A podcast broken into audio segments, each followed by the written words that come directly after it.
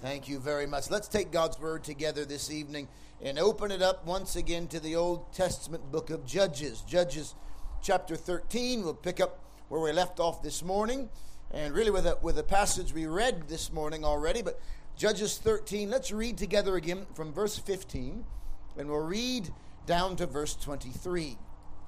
Just a few verses here this evening.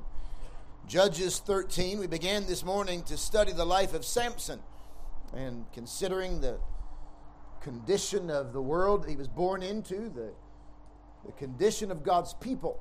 When we come to verse 15, this is after the angel of the Lord, which we believe to be the Lord himself, appearing unto Manoah and his wife to bring them tidings of the birth of this son, a deliverer.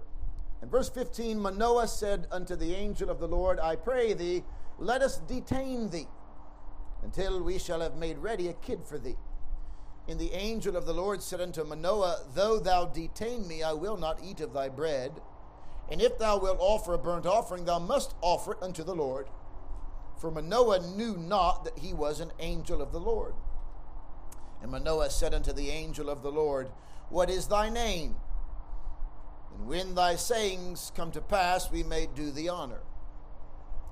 And the angel of the Lord said unto him, Why askest thou thus after my name, seeing it is secret, or literally, it is wonderful?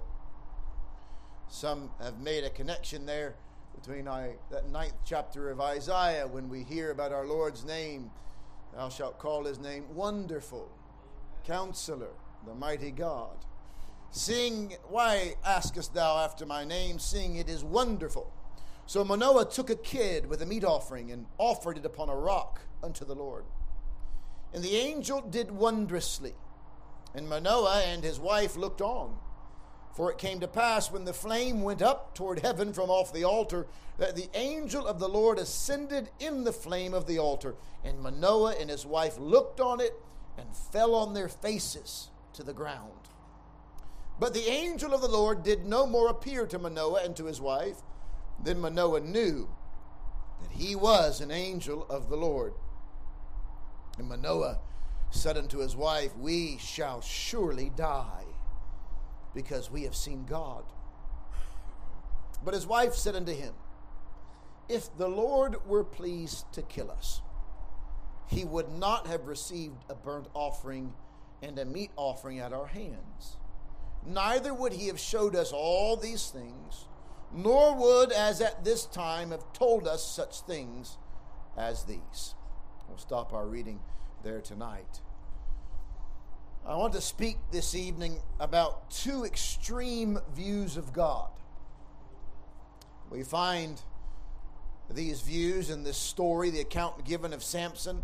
One extreme view of God is the extreme view of the severity of God. But on the flip side, some people hold an extreme view of the grace of God. And it is possible to hold one of those two views out of balance and to a, dis- a degree of extremity. Most people get an improper view of God in one of these two areas, and both are just as wrong as the other. But there is an appropriate combination of both. There's a perfect blend of the severity of God, the holiness of God, and the goodness or the grace of God. There's a beautiful combination and balance of both of these concepts that we find in God's Word. And may God give us tonight an understanding of the holiness of God and give us faith in the grace of God at the same time. In our story of Samson, we have all three of these views displayed an extreme view of the severity of God, an extreme view of the grace of God, and a perfect combination. But let's look together tonight at the first one an extreme view of the severity of God. And you could say that this was the way that Manoah was believing and looking at God. Manoah was a true Israelite. His name means rest. He's from the tribe of Dan. Interestingly, the word Dan or the name Dan means judge. So, in his very tribe's name, he has the idea that God is judge. Every time He says, I'm Manoah of the Danites. He's saying, I am Manoah from the judges. A constant reminder that God is judge every time he identified his lineage. And not only that, but the scriptures tell us in verse 2 that he came from the city of Zorah, which literally means a hornet. He lived in the city, you can imagine, of the hornet's sting. So he was from the tribe of judges, and he lived in the city where there was a sting if you messed up. You can imagine everywhere he went, there was a reminder of the severity of God. God was holy, God was just, and one day you're going to meet that God. He had a great upbringing. It's an interesting thing as you consider Manoah being a child of God, being an Israelite. He had a, an upbringing in the things of God. And usually, if somebody grows up in religion, in Christianity, I'm referring to, if people grow up together in that kind of a, a faith, they often lean towards this view of God. If from a child, not always, but if from a child they were raised with a with an understanding that there's a God, and one day they shall meet God in judgment, and, and they understand the scriptures, and they oftentimes tend to have this kind of a view of God. Not always, but often. And so it was with Manoah. He had a rich, God fearing heritage. He knew the scriptures. He's told, we, we're told here that he looks to his wife after they see the angel of the Lord ascend in the flames. They immediately fall to their faces. He looks to his wife and says, We are dead. We shall surely die, for we have seen God. Now, here's a man, where did that come from? He obviously knew the scriptures. Here's a man who knew the word, he knew the account given. He, he probably knew the story of Exodus 33 and verse number 20. Let me read the verse for you. And he said, Thou canst not see my face. Moses and God. Do you remember God passing by when Moses was there on the mount, wanting to look upon the face of God? And God said, Thou canst not see my face, for there shall no man see me and live. And here's a man and his wife who have seen an angel of the Lord, and that was as good to them as seeing God Himself, and they thought we're dead. They knew they couldn't get so close to God and live. They knew the scriptures, but they also knew themselves. He knew himself. He knew that he was broken. He knew that he was sinful. He knew, like the prophet Isaiah says in Isaiah 59, that our iniquities and sins have separated us from our God. He knew himself. He knew how holy God was. He knew how sinful he was. And therefore, he put two and two together. He said, We're dead men. He had a high view, a very high view of the severity of God. By the way, that's not altogether bad. It would do us good to have a high view of God. I think today in modern society we, we tend more towards the other extreme. The super grace movement We'll come to that in a moment. We don't always have this problem, but we do. In fact, I meet people all the time I meet people all the time, and some even worship with us, and I meet some when I go to the Netherlands, especially. But I meet people who were raised in some form of, of real reverent worship and some form of a real sobriety of heart and mind about the things of God, and they often struggle with the severity of God. And they doubt whether or not God loves them. And they struggle with, with whether or not God's grace is for them. And, and they tend to to be on the extreme of the severity, the wrath, and the fear of God. We do still have it today. Some people go their whole lives doubting whether or not God is good enough to love them. Some people go their whole lives doubting whether or not God would have them. They are leaning towards a severity, a, an overemphasis on the severity of God. Now, that's a bad place to be. Never knowing if God's love is for you. Never knowing if God's grace is for you. Never knowing if God so loved the world includes you.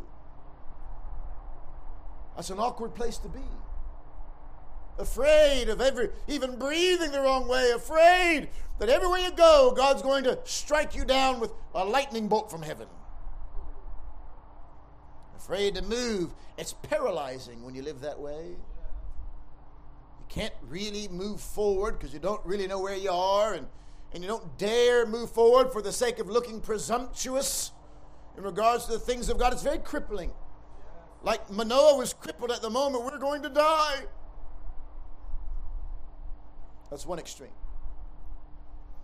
Another extreme is to have an extreme view of the grace of God. Now, some say this was Samson's downfall. He had faith in God's ability and strength. Samson was a man of faith, or else he wouldn't be listed in Hebrews 11.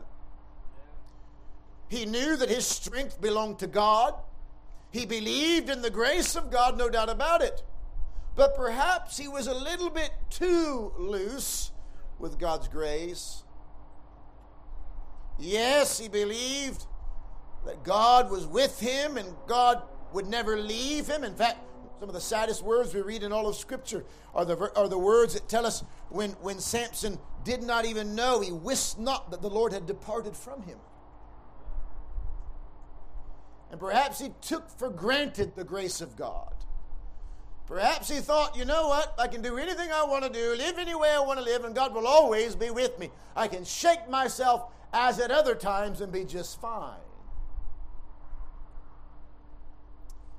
We find this warning given to us all through the New Testament. I think the Lord knew with entering into an era we refer to after the death and resurrection of Christ. Many theologians would refer to this era as the age of grace. It's an amazing age to be living in. It's an amazing point in human history to be living beneath and in this age and era of grace. Really, God has always been gracious. Always been. But we find an extra it appears to be an extra measure of grace. The scriptures in the New Testament speak so much, especially the Apostle Paul, about the grace of God. In Romans 5 and verse number 20, moreover, the law entered that the offense might abound, but where sin abounded, grace did much more abound. And we're told that there is no sin too big, too great, that the grace of God cannot cover. That verse has brought comfort to the heart of many of a broken, sinful person. Where sin abounded, grace did much more abound. That as sin hath reigned unto death, even so might grace reign through righteousness unto eternal life by Jesus Christ our Lord. Yes. But do you know God knew that we are broken, sinful people? God knew that we might be tempted to look at such a verse and say, well, if, if, if every time I sin, the grace of God is greater than my sin, then who's to stop me from sinning? Knowing that as much as I can sin, the grace of God is always greater. And God knew that someone's twisted mind may be tempted to think, well, I'll go on sinning. So the very next verse, Romans 6, verse 1 What shall we say then? Shall we continue in sin so that grace may abound? God forbid. God forbid. And there is a movement today. There is a movement today in the Western world, especially, and it is referred to as the super grace movement. And it sounds like this hey, you can do whatever you want to do because we are under grace. We're not under the law anymore. And therefore, live any way you want to live, there's grace. Do whatever you want to do, there's grace. Let your hair down, there's grace. It's all under the blood, there's grace. And that is the opposite view of an extreme view of the severity of God. We have the extreme view of the grace of God. Anything goes. Do what you want to do. But what a dangerous place to be. In Romans 6, verse 15, what then? Verse 14 says, For sin shall not have dominion over you, for ye are not under the law, but under grace. That's a good verse. We're not under the law, but we're under grace. What then shall we sin because we're not under the law, but under grace? God forbid. Galatians 5, the Apostle Paul writes to the churches of Galatia, and he says in verse number 13, listen to this verse For brethren, ye have been called unto liberty. Isn't that amazing? If you've been born again, you've been called to live in liberty, freedom. Only use not liberty for an occasion to the flesh, but by love serve one another. Do you know we've been given true liberty? If you've been born again, you've been given, given true liberty. And sometimes people think that that true liberty allows them to do what they want to do, to live loosely and casually. Hey, we're free. But really, that freedom has given you the privilege and opportunity to love one another. You've been set free that you might serve, that you might love. That's true liberty. 1 Peter chapter 2, Peter writes the same truth. In verse number 16, he tells us in verse number 15, For so is the will of God that with well doing ye may be put you may put to silence the ignorance of foolish men, as free and not using your liberty for a cloak of maliciousness, but as the servants of God. You're free. But don't use that freedom as an opportunity to do wrong. Use it as an opportunity to do good. That's what we're told. So you've got two extreme views an extreme view of the severity of God, afraid to even breathe without being struck dead. Then you have the opposite, an extreme view of the grace of God. Live how you want to live. But I believe that both truths, the goodness and severity of God, ought to be held in both hands. That the idea that God is holy and also that He is gracious, both must be laid hold of. And I believe this is exactly the balance that the wife of Manoah had she also was on her face when they saw the angel of God ascending. By the way, if you're here tonight and you do not know Jesus as your Lord and Savior, are you listening? If you're here tonight and you've never been born again, there ought to be something that runs up and down your spine when you consider the holiness and severity of God. It ought to make the hairs stand up on the back of your neck to think that one day you will stand before God who is judge. And it is a fearful thing to fall into the hands of a living God. Are you ready for that day? But at the same time, there's grace. There's grace today. I don't know about tomorrow because I don't know if you'll live tomorrow. And I, don't, I do not know if we'll have tomorrow. And therefore, I cannot promise you that you'll have grace tomorrow, but I can tell you that right now, at this moment, the door is open. His arms are open wide. And here's a woman, the wife of Manoah, who had a good concept, a good balance. The angel of the Lord ascended. She was on her face in a proper fear and reverence before God. There she was in reverence before God. When her husband said, We're going to die because we've seen God, his wife immediately responded, If the Lord were pleased to kill us, three things she said. He would not have received a burnt offering and a meat offering in our hands. That's an indication that God received them. Not only that, neither would he, if he have showed us all these things. Revelation of God. And not only that, nor would he, as at this time, have told us such things as these the Word of God. Here's a woman who was thinking soundly. She, re- she revered God. She fell down in reverence before God. She feared God. By the way, can I just remind you that it's the fear of God that is the beginning of knowledge and the beginning of wisdom? We must have a fear of God. I do, I do not believe there's any salvation without it. The, the, the psalmist and Solomon in Proverbs says the fear of God is the beginning of wisdom, the beginning of knowledge. It's not the end of it, it's the beginning. You're not supposed to stop there at the fear of God. That's where you begin. You're not supposed to get to the fear of God and shake your whole way out to heaven. You begin with the fear of God. It's the beginning of wisdom, it's the beginning of knowledge, and you move on, never leaving it behind, but bringing it with you and adding to it building on it. The fear of God is a good place to begin, not a good place to stop. This woman had an appropriate view of God. She feared God and therefore had wisdom and knowledge. But she also believed that here was a God that was doing things with intentionality and purpose.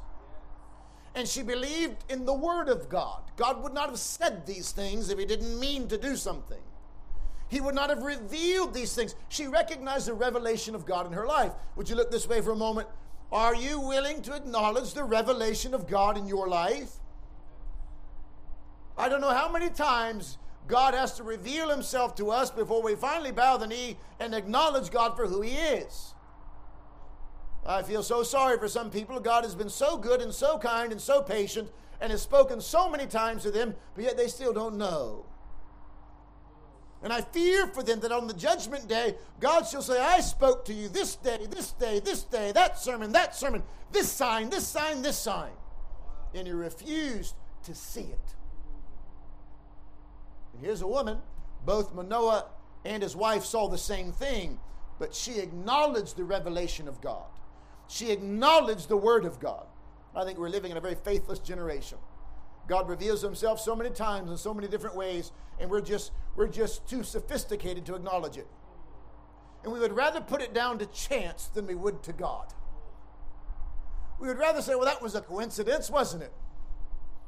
Rather than say, that was God was speaking with a with a man, one of Tommy's son-in-laws, uh, at the wedding on Friday. Tommy and Maggie's granddaughter Bridie was married on Friday. That's many of you have been praying for Larry Dorn, who passed away a couple of months ago. His oldest daughter was married on Friday and had the privilege of officiating the ceremony.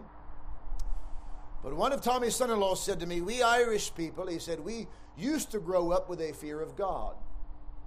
He said, "When I grew up, my father and mother they wouldn't say anything unless they said, God willing." Or if we said, we do it unto God.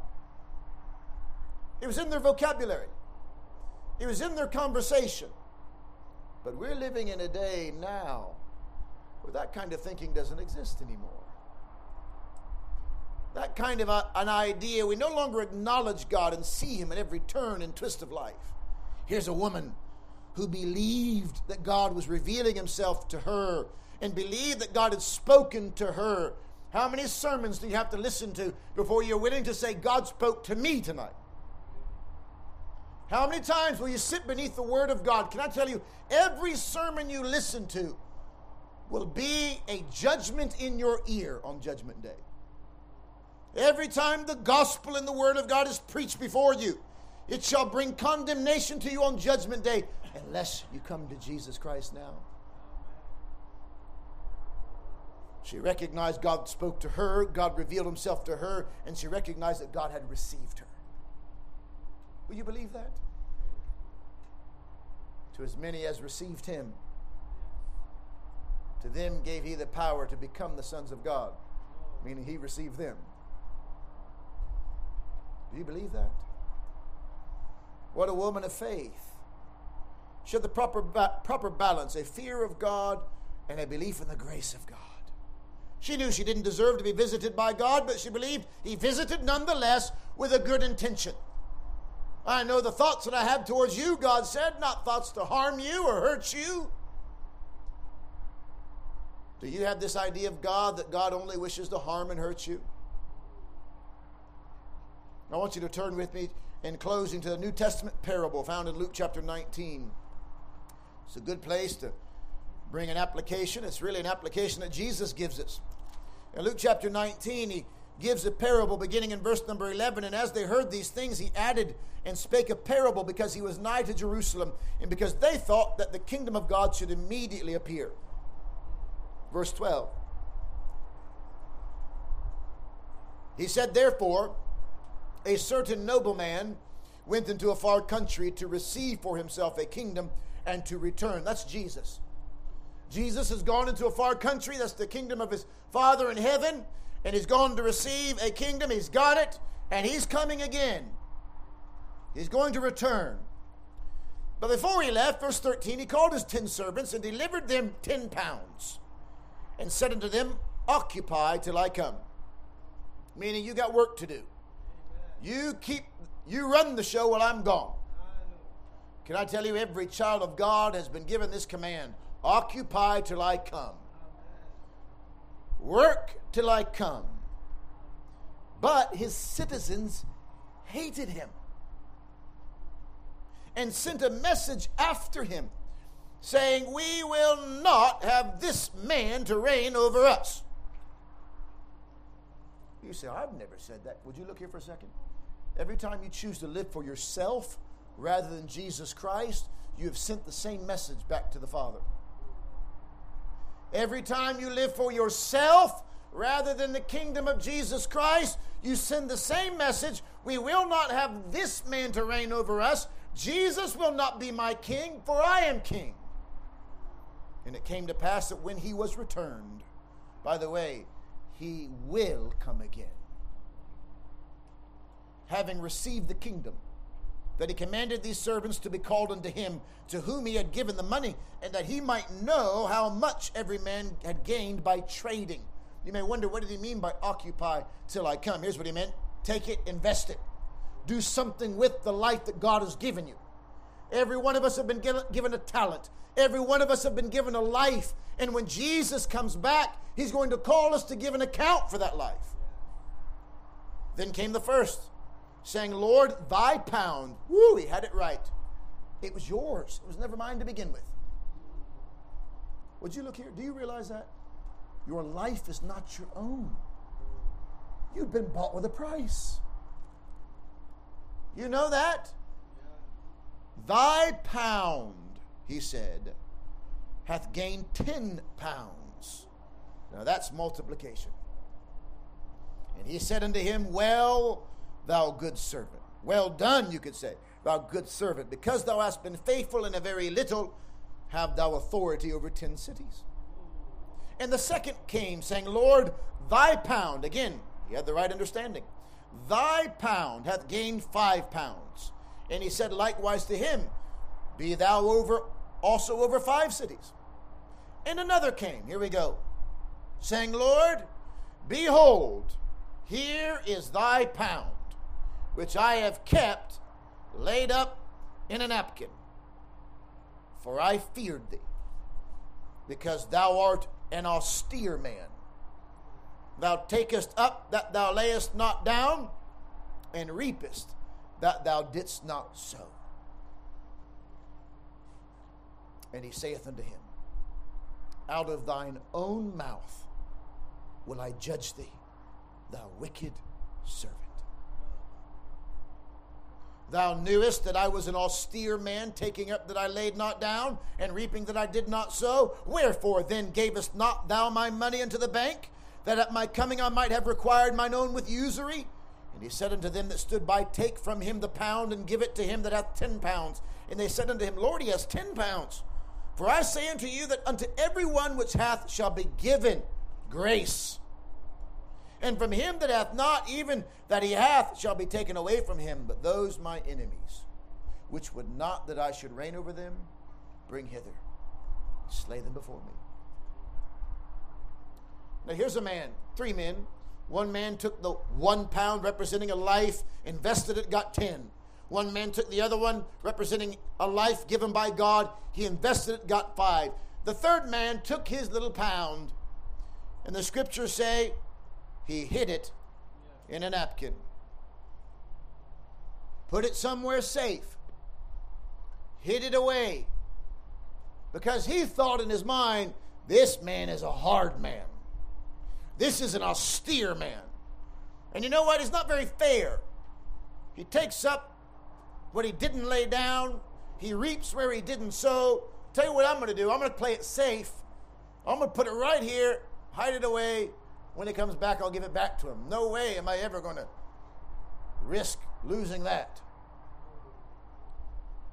The worst thing about this whole parable is that God gave him the judgment that he gave God.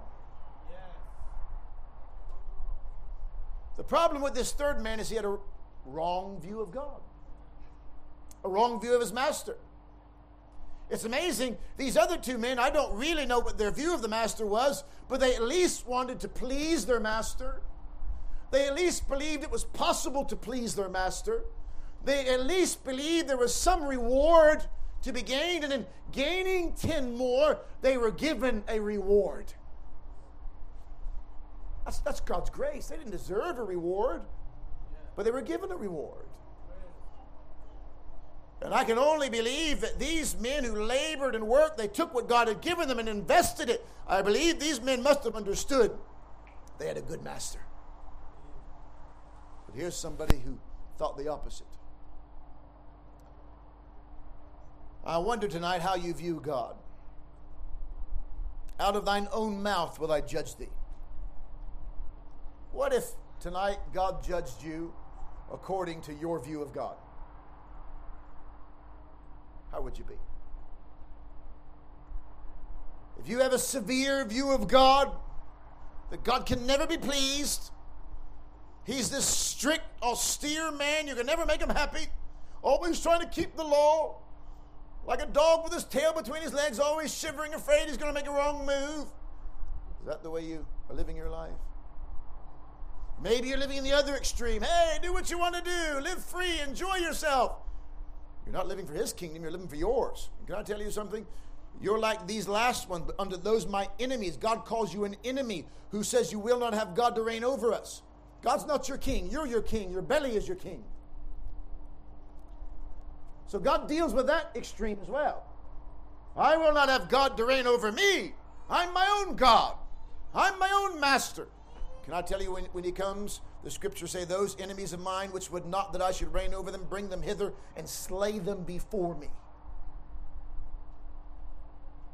I don't know where you are today, but I hope that you can see through those both two extremes and see that there is a God who is to be feared, no doubt about it. There is a God who is to be revered, but there's also a God that is to be loved. Because he's a God of grace, a God of mercy. He's not willing that any should perish. A God that we find in Romans chapter 2. Let me read for you. The scriptures tell us this. Let me read. Therefore, thou art inexcusable, O man, whosoever thou art that judgest. For wherein thou judgest another, thou condemnest thyself. For thou that judgest doest the same things. But we are sure that the judgment of God is according to truth against them which commit such things. And thinkest thou this, O man, that judgest them which do such things and doest the same, that thou shalt escape the judgment of God? Listen, or despisest thou, do you despise the riches of his goodness and forbearance and long suffering, not knowing that the goodness of God leadeth thee to repentance? The goodness of God. It is the goodness of God. It's God's giving you mercy today and God being patient with you today and God being long suffering with you today. These words, His goodness, His forbearance, and His long suffering, do you not see that that is God calling you to repent? Or are you waiting for God to break the legs from out from underneath of you before you repent? What are you waiting for? Can you not see that God is good? That He's patient? And that even tonight He beckons for you to come. He's holding back His wrath, He's holding back His indignation, He's holding back what we deserve so that you would humbly, by faith, bow before Him and acknowledge Him to be King of kings and Lord of lords. Take His grace, take His mercy before it's too late, before the day of grace is spent, before the throne of mercy can no longer be approached. Will you come to Him? Christian, may God give us a proper view of God. We can't serve Him properly if we're constantly living like Manoah, thinking that God's going to kill us every time we turn around. We can't serve God. We can't move forward with God. We can't get anywhere with God as long as we're constantly thinking that God's out to get us. Has God spoken to you? Acknowledge it. Has He revealed Himself to you? Talk about it. has He received you, accepted you into the beloved in Jesus Christ, then rejoice, you're His child. And stop thinking that God's waiting around the corner with a big stick to get you. He loves you. You're His child. I'm hoping that God will help us to get an appropriate view of God, a right view, so that we might move forward in liberty. Not a liberty to sin, but a liberty to serve. That we might be set free from our sin, set free from our wrong perspectives of God, that we might love and serve till Christ comes back, so that when He does come back, we got an awful lot to show. That's what He wants. Here it is, my Father glorified, that you bring, that you bear much fruit. Much fruit. Would you let Him use you today? Bow your head with me, please. We'll close in a word of prayer. Father, we ask Thee to help us to get this right combination, the right amount of fear, that we might realize that the beginning of wisdom is the fear of the Lord. The beginning of knowledge, we'll never learn anything until we learn to fear Thee. May we learn to submit ourselves one to another in the fear of God. Teach us, Lord, how to live with a proper fear of Thee, but also help us to see that that's the foundation. And there's more. That there's much grace to swim in, there's much mercy to experience, much revelation, much more to be revealed to us about Thyself. We pray like the Apostle Paul prayed for the Ephesians that the eyes of our understanding would be enlightened. We might see more clearly. The more would be revealed to us. We would hear thy word more clearly and believe, God, that you're speaking to us. Help us to be reminded every time we're a little bit afraid or fearful, help us to be reminded that we have been accepted, received into the body and family of Christ. May that give us such liberty tonight. We pray, Lord, that our liberty would be increased, not so that we could live sinfully, but that we might serve freely, that we might love more fully, and be greatly used of Thee. Pray that when our Master returns, we might have ten times what was given to us to give back to Him, a hundred times, Lord. Grant unto us multiplication like no generation has ever seen, both in souls and Christian graces and fruits of the Spirit. Grant unto us a multiplication in every way imaginable, that when the Son of Man cometh, he shall indeed find faith in the earth. Help us to be ready, I pray. Give us an appropriate view of Thee. We ask these things in Jesus' name and for His sake. Amen.